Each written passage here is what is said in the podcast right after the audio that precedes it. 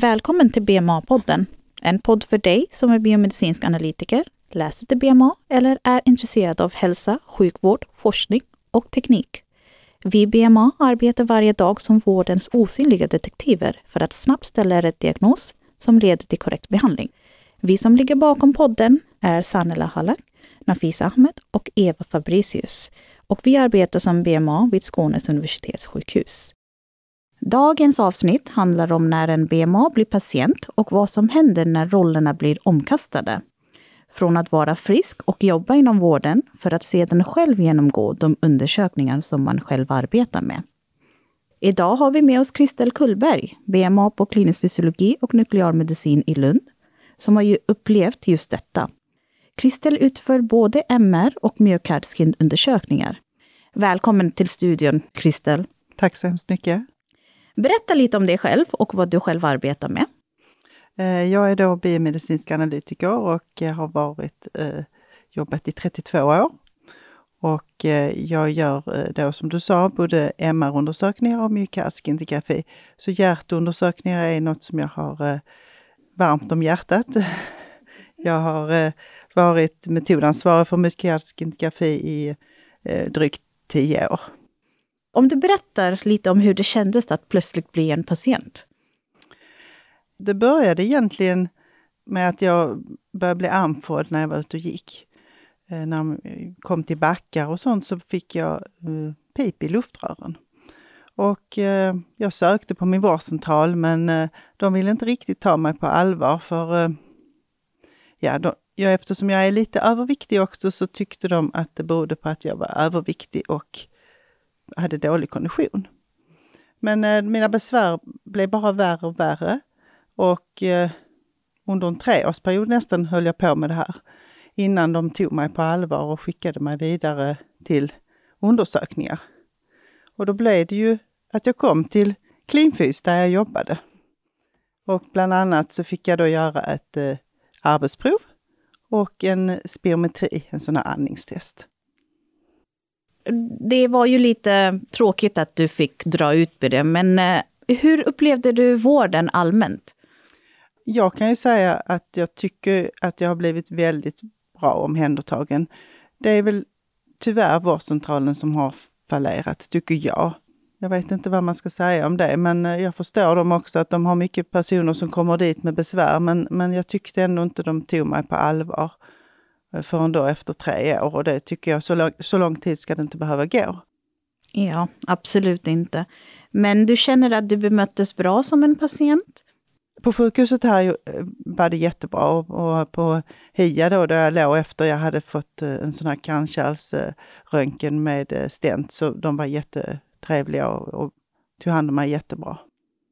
Om du skulle säga vilka undersökningar du fick genomgå för, för att komma fram till rätt diagnos, om du skulle bara stapla upp dem kan man säga.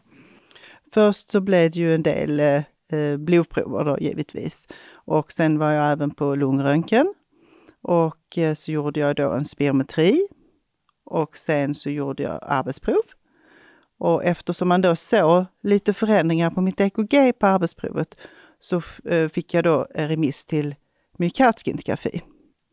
Eh, sen blev det så då att eh, den remissen konverterades till en MR eh, istället. Så det var den jag genomgick från början. Så att säga.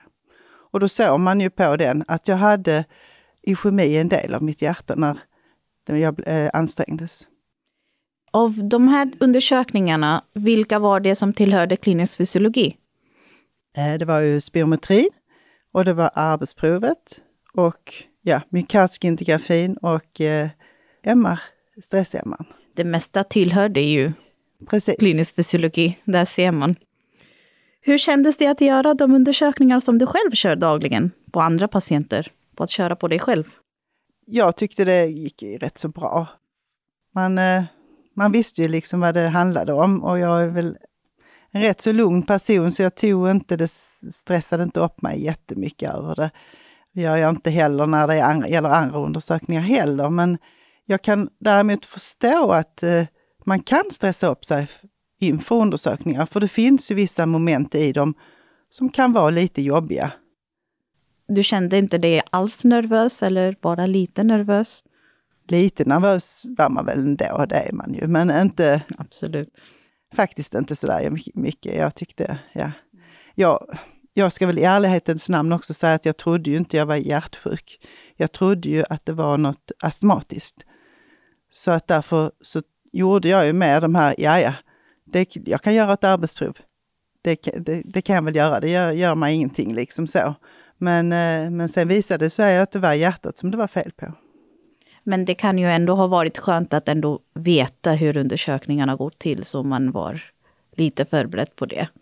Absolut. Jag tror det är jätteviktigt att man får en bra information inför undersökningen för att ta bort vissa av orosmomenten som kan förekomma.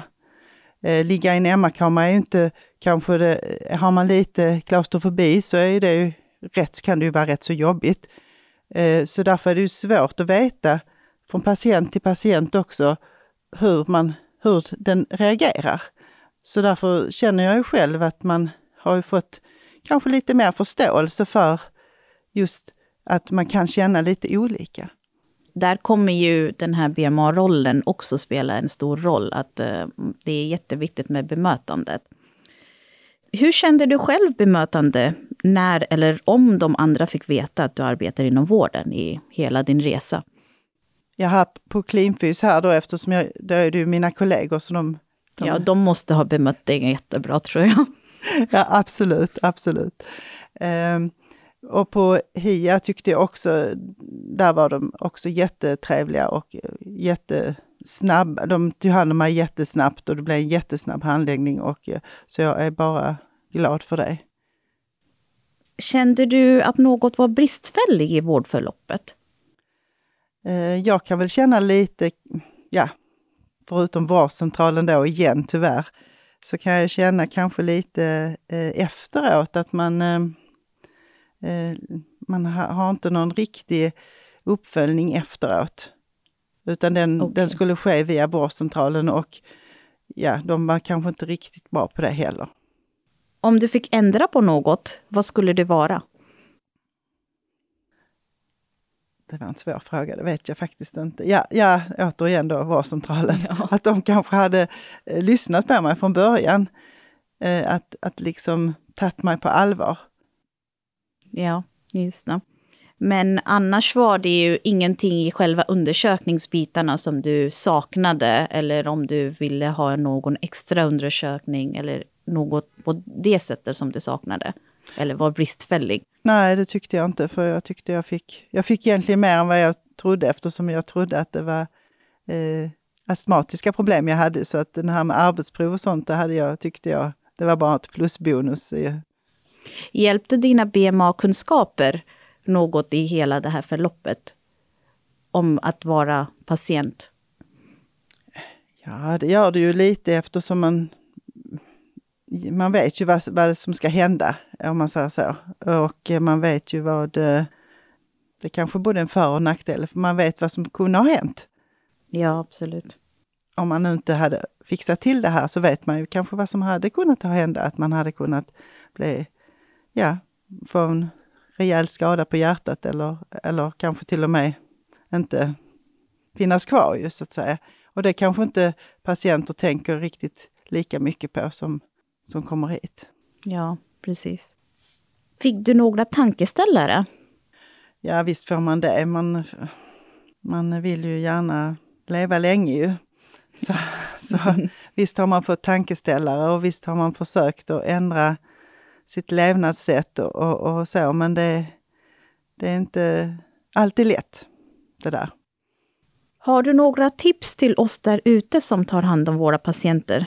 Det kan vara små saker för oss, men stora och viktiga för patienten. Jag tror nog det viktigaste är att informera. Man kan aldrig ge för lite information till patienten, även om man tycker att det är småsaker eh, som att kanske bordet rör sig när man håller på att ta bilder eh, eh, eller att eh, det kommer ja, lite kontrast eller, eh, eller vad man nu gör eh, från en undersökning. Men information är jätteviktigt till alla, tror jag faktiskt det. Absolut, håller med där. Stort tack till dig Kristel för ditt medverkande idag. Tack så hemskt mycket. Det har varit riktigt spännande och upplysande att höra om dina erfarenheter som BMA och som patient. Mitt namn är Nafisa Ahmed. Med detta avslutar jag dagens avsnitt. Tack för att du har lyssnat.